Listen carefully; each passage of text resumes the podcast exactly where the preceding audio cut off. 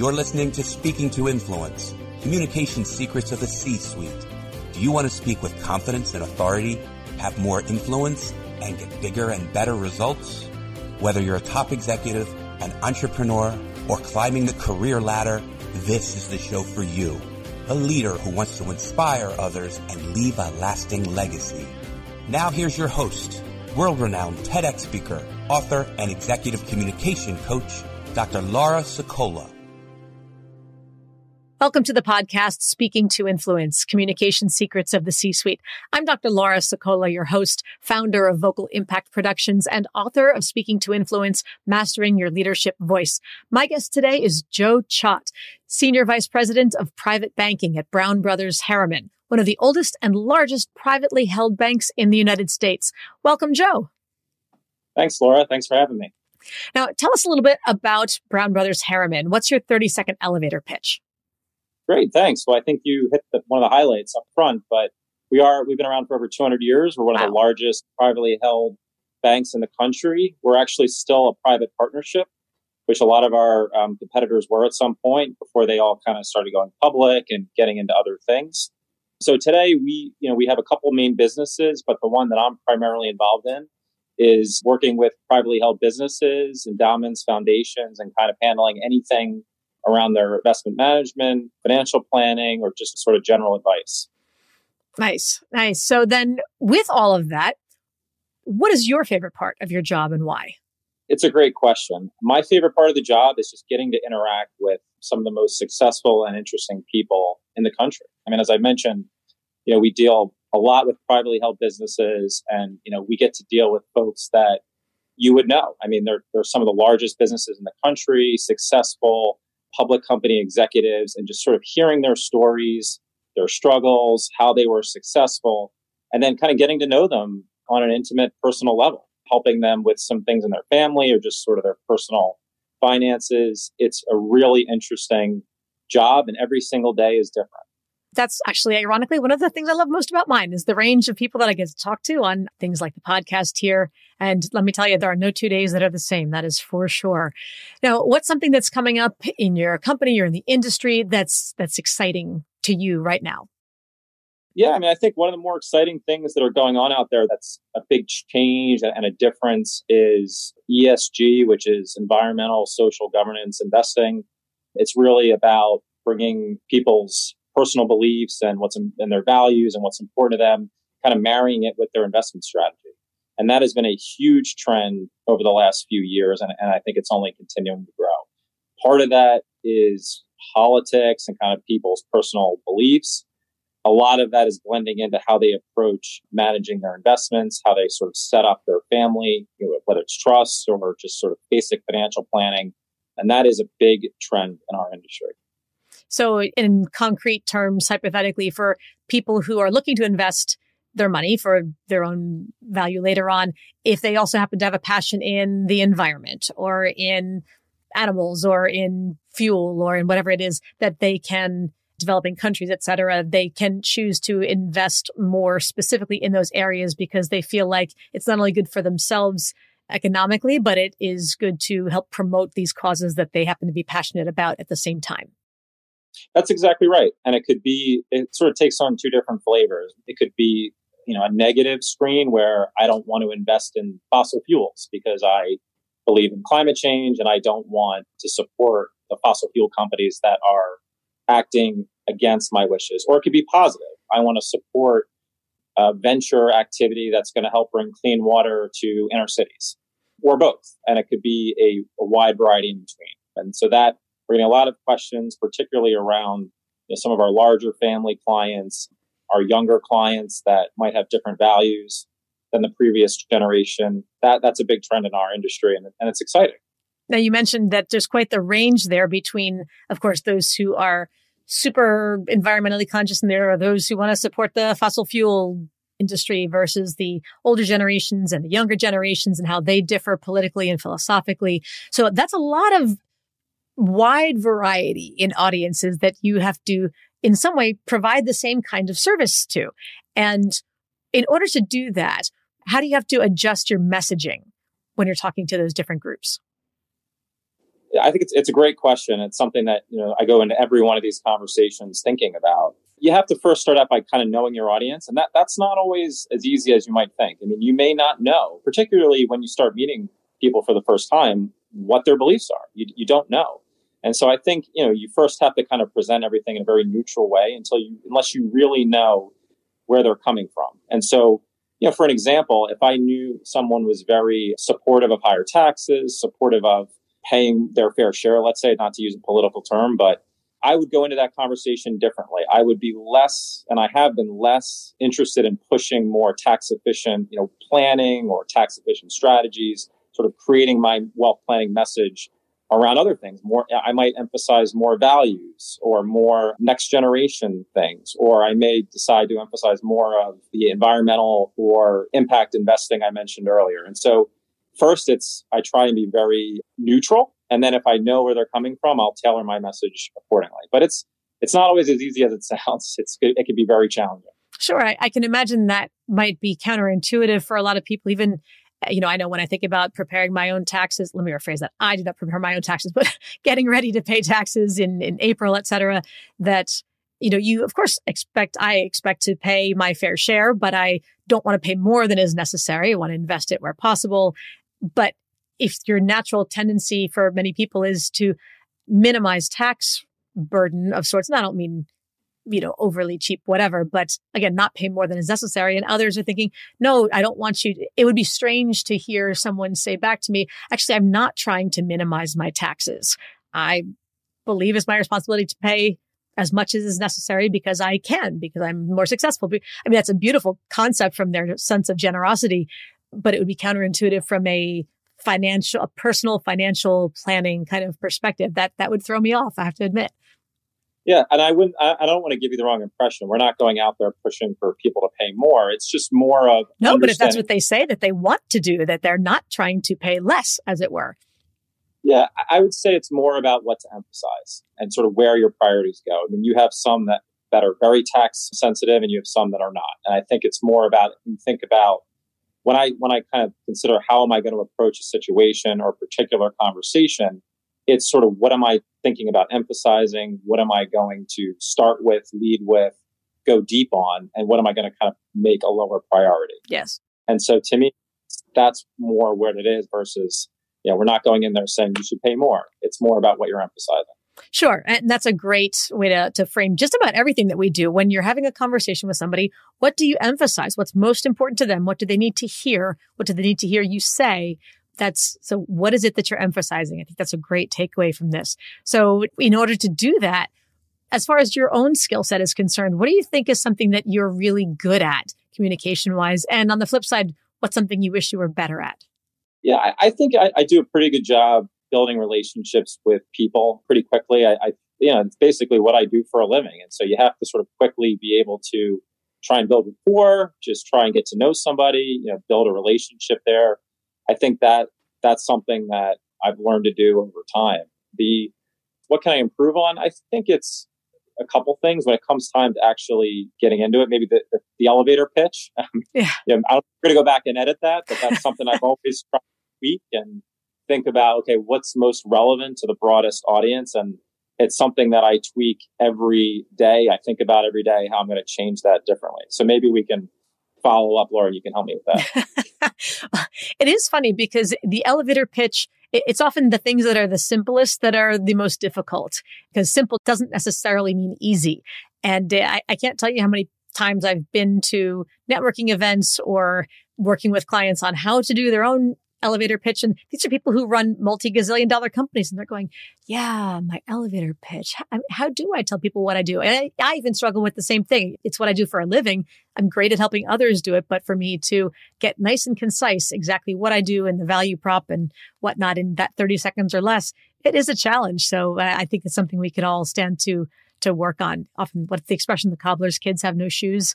Uh, so my my cobbler's kids have no verbal shoes to, to work on here. But what about role models? Who's somebody that you have admired as a communication role model and why? Yeah, so I, I would say that given what I do, that's more of a complex selling. I tend to admire people that can take incredibly complex concepts or ideas and make them simple or kind of express them in a simple way that everybody can understand. So it's going to be cliche from for an investment professional, but Warren Buffett is a great example. If anybody's interested in investing, reads his shareholder letters, listens to him answer questions, he uses stories, anecdotes, expresses incredibly complex concepts in a very simple way. So that that would be one. I would also add our chief investment strategist Scott Clemons. If any of our clients have heard him, does a great job kind of doing the same thing at a local level for our clients. And then the last I would say as a Villanova graduate is, is Jay Wright. I think he does a great job, not necessarily complex, but more just sort of expressing a strategy, a culture, and really making everybody in the community feel part of it. So uh, from a communication, those are those are some good ones to model. Absolutely. Now I'm curious if for everybody knows the name Warren Buffett. I think that's a pretty common one. I don't know that yep. people would have thought to look into his those newsletters for uh, for stories and to look at him as a as an ideal storyteller. Not that people would necessarily have heard him speak. They just I think know the name. It, it's something that you could check off a list as something you've heard of, but have you listened to him? That's different. Is there an easy link or a an easy way to find other than just sort of a Google search to get some examples of his stories? Oh, there are countless. I mean, a Google search, you'll get a lot of hits, and it's pretty much all free. Um, there are books. If you go on Amazon, there are books that will categorize all of his shareholder letters and writings over the years. But if a simple Google search, you'll get you'll get most of them. All right, everybody. So that's an interesting role model for us all to look at because storytelling, I think, is is one of the finest arts and science combinations in communications. So, and hey, if you can find somebody who's good at it, so much the better. Go listen, see what hits you and what you can learn from them. Thank you for sharing that one. It's a great little extra nugget in there. Now, what about you and having to shift your own speech style? We talked about it a little bit when you've got all of these people with different political backgrounds, et cetera. Um, or I shouldn't say backgrounds, but, uh, you know, preferences and how it may influence the way that they want to invest their money. Uh, but how have you had to learn to shift your style to connect with different groups of whatever sort? And was it hard to adapt in some of these ways while still feeling like, you know, you're being yourself? Yeah, it's a great question. So maybe I'll, I'll shift a little bit because we already talked about the prior example. Um, sure. You know, our business is generally an older business. So people that do what I do are generally older. So I've, for throughout my career, I've been on the younger side from an age, an age standpoint. And that most of the clients and people we were talking to were, were generally older than I was. And so, you know, from a style standpoint, from an authenticity standpoint, it was a lot of, you know, trying to kind of communicate and for person on the other side of the table to kind of say, well, you're my grandson's age or you're my, and it was almost dismissive. And it was true. I was. Um, even though we had different experiences, they looked at that as a negative. And so it took a long time to kind of shift my thinking around. And as I've gotten more experience, that some of that's gone away. But it definitely caused me to shift my communication style a little bit and emphasize different things. So as an example, I used to emphasize what the firm said, what certain managers would say, you know, make the, the opinion about someone with more authority than I had at the time and that had more credibility. And so that really helps because that was the truth, right? Those were the people that we were following, but it was them and I was just communicating it versus me. Now that was early on in my career. A lot's changed since then, but that took me a long time to kind of shift that around and, and work that into my communication style. And you felt like that was still, it, it, you didn't feel like, and I think it's important to recognize that in doing so, you can borrow the content from others, be able to cite your sources, as it were, you know, according to Absolutely. the partners of the company, it gives you authority for for holding these, but you can still eventually turn them into your own interpretation and your own advice as well, not just well the boss said X, so here it is. No, you can't do that. Right. it has to be, it has to be authentic, but there's a nuance there in the way you present an opinion, right? It's it's as you said, it's an expert's opinion. Here's you know how I see it versus it's just it's just me talking. There's a nuance there, but yet you still have to be authentic. Tell me about that nuance. Let's let's. I want to poke in that area there. what's give me some of the examples of wh- how that nuance would sound, how it would manifest. Sure. I mean, so you would use an example such as manager X believes that this is a great business to own. I agree, and here's why. Right? You you basically start with the premise that this expert that we all that has long-term credibility, a 30-year investor has belief in something. And then from my standpoint, when I go to communicate that, you sort of take that and I add my own spin to it. So the, the base premise is sort of proven and then I make it authentic. And, you know, it's, it is what I believe in. And so I think, you know, people hear that and, and sort of buy in. Okay. It's not only this expert opinion, but the person that I know at a local level and trust that relationship, they believe the same thing and have expanded on it. Yes. Yes. So, okay, everybody, that was a great example that he just mapped out as far as how to structure the, the beginning of some of those comments to, to get the foundation in and to I'm going to use the term in air quotes to buy a, a, little or borrow a little bit of credibility, as it were, and then establish your own from there. It's just a springboard, but it's a great tool, great strategy to use. Now, this brings us to our influence challenge of the day. So, Joe, this is your opportunity to talk directly to our audience and challenge them to take one step that they can complete in its entirety within 24 hours to have more influence. How would you like to challenge our audience today? Well, I'll challenge myself. Okay. I think it's an elevator pitch. I think, you know, it's it's so crucial and something that almost everybody can improve on. You just never know who you're going to meet in your daily life, professional life, socially, formally, professionally. And someone says, "What do you do?" And it's a, it's the easiest question. It's a natural opening question, and people sort of fumble. They either talk too much, they don't say enough, they don't know how to answer it. And so, to me, everybody can improve me included, on how to make that more interesting and more impactful. So the elevator pitch. And I'll take that challenge on myself. Nice, nice. I love it. All right, we'll have you back to, um, or otherwise, we'll, we'll get you to make a little recording and, and share it with us in another another platform or or connect with us later on to share the upgrade. You know, I think you used a really important word both when previously when we were discussing it offline, but also just now, and it's the word interesting. And I think a lot of people, and it seems to frequently with all the clients that I've worked with, be people who are often in financial services, uh, accountants or others where the perception is that the rest of the world thinks what you do is boring or the fear or the assumption that, okay, well, I like what I do and that's why I do it, but nobody else is going to care. So there's almost this sheepishness or this almost apologetic tone to set the stage for whatever you're about to say. And, and I can't tell you the number of people I've worked with where they're like, well, but I'm just uh, an analyst or I'm, I'm just a this or just, a, and I, I always want to say, stop justifying this kind of, of self-deprecation. Look, self-deprecation has, has its place in humor and in whatever else. But if you're pitching, not, and I don't mean sales pitching, but elevator pitching. The whole idea is to give someone a quick little bait, a little taste of information that makes them say a wonderful little three word phrase in response. Not I love you, although that one's nice too, but just simply tell me more. Right? Just something to kind of pique their interest and want them to know more about you. And so I don't think it's about worrying whether or not your audience will think what you do for a living is interesting. What matters most is that it sounds like you do. Because I mentioned to you earlier, Joe, that I love my accountant. And one of the things I, I love about working with him, if we are going to prepare taxes or do whatever else, is that he loves talking about tax accounting and whatever new legislation and how, whatever new ideas he has. Granted, my eyes glaze over sometimes. I will confess that because numbers and taxes and I do not, taxes and numbers don't work in my brain that way.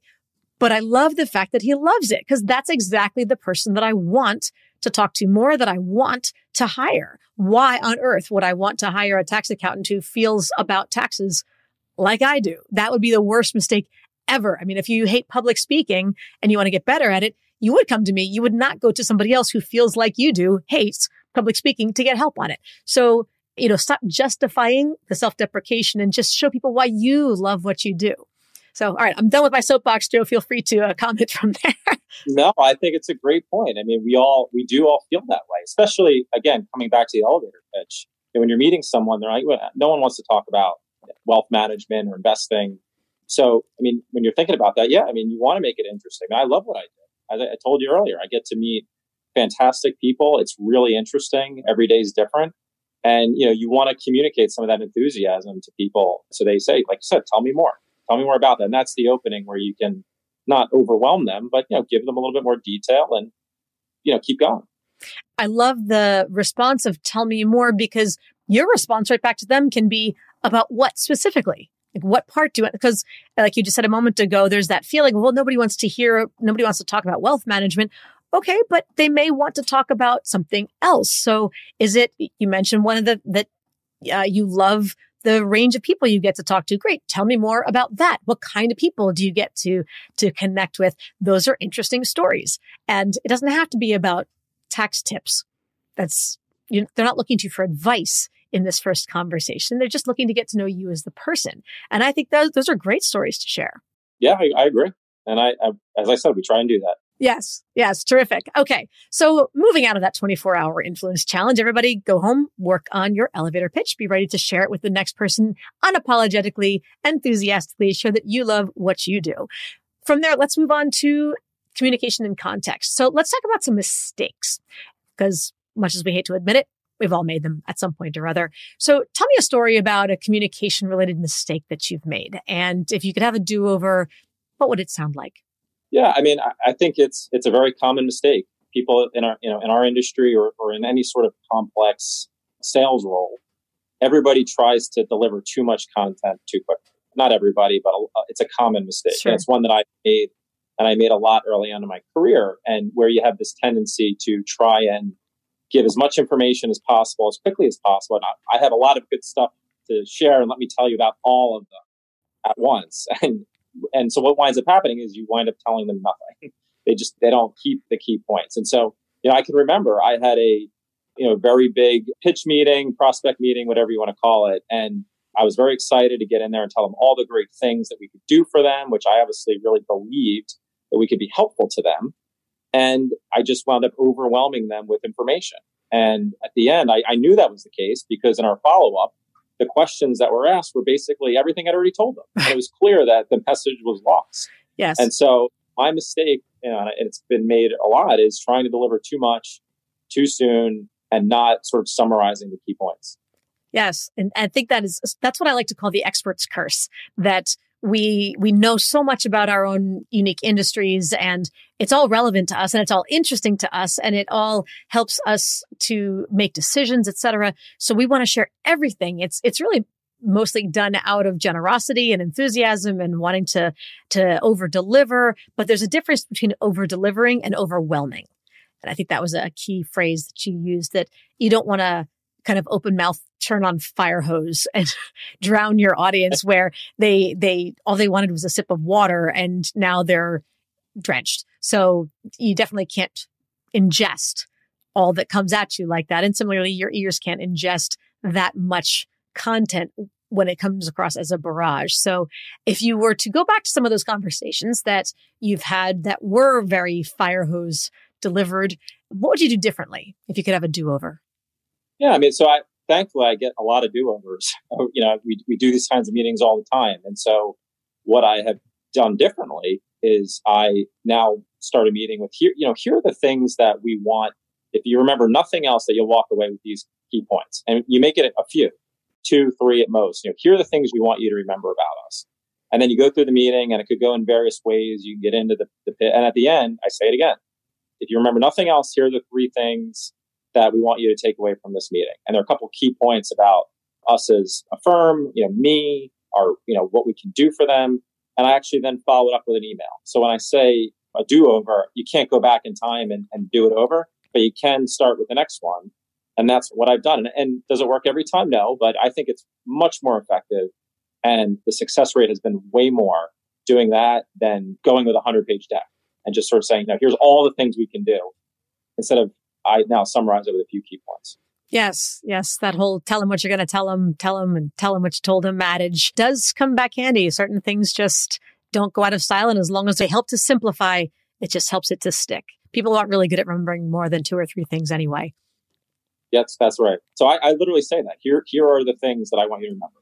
Yes. here are the things. Yeah. And even still, you'd be surprised. Sometimes people don't remember Yeah. yes. And they're definitely not going to remember if you give them more. So stick with the simple, no. definitely preface, let them look for it in the middle and, and remind them again at the end. And if you can do it in writing as well as a follow up reminder, so much the better. That multimodality learning that we all have is uh, something that should be leveraged, not fought for sure. If you know that it's going to help somebody make sure that your message sticks, hey, use every tool in the toolbox. That's my philosophy. That's right. So what about some of the difficult conversations that we have. Um, what's an example of a time when you had to share bad news or initiate a difficult conversation? Nobody likes those, but they are a natural part of everybody's world at some point or other. Uh, how did you handle it? Should you have done anything differently? Yeah, I mean, I think in our world, we have a lot of different difficult conversations all the time. You know, market, particularly from an investment standpoint, markets go up, they go down. When it's down, it's it's never fun, and there are difficult conversations. And so, you know, we had a recent example in March of 2020 where, you know, with the pandemic coming on, the markets reacted very unfavorably in a very short period of time, historic short period of time. And so that creates bad news. Fortunately, we did fine. Our strategies held up, but it's still not a fun time to be calling and saying, you know, the market's down, your investments are down, and here's why. And so those are difficult conversations. They're not easy. But there are a couple things that I do, and I think are best practices. Uh, you know, I picking up the phone is really important, right? These are there are certain conversations you can handle with an email, and then the bad news typically is much better with a phone call. And so every one is a one-off phone call, making sure you listen, talk, clearly state what's going on, and then most importantly, provide some context and a strategy of what we're going to do about it. And it's important to go into those conversations and share that. And so I can tell you in March of 2020, I, we, I picked up the phone, I talked to every single client, talked about what was going on and, you know, shared our strategy. And thankfully this time it, it sort of ended pretty quickly. Mm. Pandemic's still going on. The markets recovered pretty quickly. And, and so that, that was obviously a help, but obviously bad news in that short period of time. Those were tough conversations. You know, every one of them was, was a one off and making sure that, you know, we, we talked to every person. I would imagine that that's different. You know, a lot of times when we think about crucial conversations, it's it's something like either a performance evaluation or a termination or you know where you're going to have a conversation that someone isn't you need to initiate an uncomfortable conversation that somebody may not see coming. Something like this is a very different situation where look, if the markets tank, the world knows about it because it's all anybody's talking about. You can see the numbers, you see the graphs. There's no surprises involved. So you may be making the call, but it could be because they've already left 17 voicemails for you. So you're just returning the call at this point. So they know it's coming. You know it's coming. It's just a matter of having to engage and having to have that conversation, not how to initiate in the sense of they have no idea what you're about to tell them. I mean, they obviously want to know how their portfolio is performing, et cetera. But uh, it's a different situation when they're they're starting by saying, "Oh my gosh, what's happening? What do we do?" That's a very different world for you. Yeah, I would just I would say that if, if you're waiting until someone calls you, it's it's too late. You know, you want to make sure that we're out in front of it. And so mm-hmm. I would tell you that most it was important for me to make the call, not to wait. And so we, you know, that, that I think is really important, particularly if there's bad news. You want to make sure that it's you that's initiating the call. Um, you know, I picked up the phone and said, I'm, I'm, calling to talk about this. And, and it also demonstrates the fact that we're on top of it, yes. right? Because, you know, we are. Most of people in our industry would be. It's just, it, it's a little bit of a nuance, but if you're calling, it's making the difference in sort of waiting, getting a voicemail, and then calling back two days later when, you know, it, anything could have changed in that period of time. Yes, yes. Controlling the narrative, getting in front of it, yes. showing that you're not running away from it. I, I, think that's the first responder, first mover is is always a good position to be in strategically. So what about the virtual world? You mentioned, okay, we've set up the notion of the pandemic, which kicked in, gosh, a couple of years ago. Now we're still dealing with it. Over all that time, how has your virtual presence improved? And what do you think would help you help your team to be even more effective engaging with clients here in the virtual? Boy, that, that what a great question. I would say that Zoom, you know, obviously it's sort of cliche, everybody does it, but you know, we're, we're doing this on Zoom, right? Yep. You, you need to have presence. And so I have spent in, in our Brown Brothers, Harriman, you know, our team, me, we've spent a lot of time thinking about, you know, our Zoom presence, how we're conducting client meetings, you know, your the background. You know, I'm sitting in my office in Philadelphia with the skyline behind me, but I'm not always doing that. Sometimes I'm in my basement. And, you know, what what image am I presenting when I'm talking and having these client conversations over Zoom? So I think that you know, from a virtual presence standpoint, forget about LinkedIn and all that. I mean, that's important too, but my day-to-day interactions are over Zoom. And this is what clients are seeing. They're not, they're seeing my background, how I'm dressed, what's going on, the noises that are in the background, and all of that's important. I would tell you early on, as an aside, I shunned, you know, I have a six, four, and a two year old. And oh. there was a lot of noise in the house trying to have these difficult conversations. And I would tell you that, you know, a lot of the clients, they would run in and it was almost endearing in that way. And that, the clients you know, or the kids would run in? The kid. the kid. But yeah, originally I was, you were tempted to sort of say, you know, stay out of here, lock the door. And, you know, it was just a part of life. Everybody was dealing with it. Clients had dogs walk in, I had kids walk in, and it just was sort of where we were. So, as much as we tried to make a professional, you know, it was, we were all going through it together. And so I think sort of just being authentic and, you know, having that presence was, was something we all struggled with. Yes. Yes. I, I think if I had a dollar for every animal tail that I saw walking across a computer screen in front of the camera at some point or other. You know, the cat's walking along the keyboard, or you know, the dog nose sticking its way into the uh, into the iPad lens, etc. It's it's it's really humanizing in a lot of ways. Has been I, there's there's limits, of course, to everything, but it certainly has added an entertainment value to being in the virtual world, say the least, for me. Now, what about succession planning? Um, when you think about people coming up through the ranks and and preparing the future generations of leadership. And even for you moving moving ahead if you've heard advice along the way what is something that would otherwise disqualify or delay the potential for an internal candidate to take a higher level leadership role? And what would they have to do to fix the problem yeah, there's countless examples that I've, I've seen over the years. I mean, I think you have to first start out that people have to be qualified, right? So sure, I'll make these various candidates all have the base technical skills, right. but particularly, you know, the higher up you go and, and you advance in organizations, it becomes inherently more subjective. You know, the, the number of positions are limited. You know, as you go up the ranks, who's going to get them? Is it inherently a judgment call? Sure. Considering if everybody else is, is you know, equally technically qualified. And so you know, I think it's again, it sounds pretty simple, but attitude is a big, you know, having a positive attitude, being a positive force around the office, communicating with all different stakeholders, that adds up. And I have seen examples of people that are very technically strong, but just had poor attitudes about, and it could be about anything. It was either overly focused on their own promotion or just not interested in engaging with others. And it has clearly delayed their advancement. And so that's not a comment about anybody specific. That goes over many years. But to me, having a very positive attitude and being a positive force around, it actually buys you a lot. And so I think that's a key for anybody coming up is to have a very positive attitude around the office. Attitude, attitude. Yes. What you say, how you say it, who you engage with, and what you share, all things that change it. I think the attitude is almost, especially at the upper levels, it's a bigger indicator of what the corporate culture is going to be like because culture starts at the top and rolls its way down. So if if that's what you are projecting and that's what you're telling indirectly your direct reports that is what you appreciate, then you know, negative attitude of, of one way, shape, or form, then they're going to follow in your footsteps because hey, it's what it took for you to get to the top. So or higher up at least. So to have them then emulating you, thinking it's what you want, I would imagine that would be a dangerous place to be. Well, and also, I mean, you see it in that there's a little bit of an attitude. Well, I went through it, so you have to too. Mm, the hazing and, experience, and that's. I think that a lot of that's changing. I think you know we're it's a very tight labor market. There's a very big demand for talent, and I think that attitude has really gone out the window.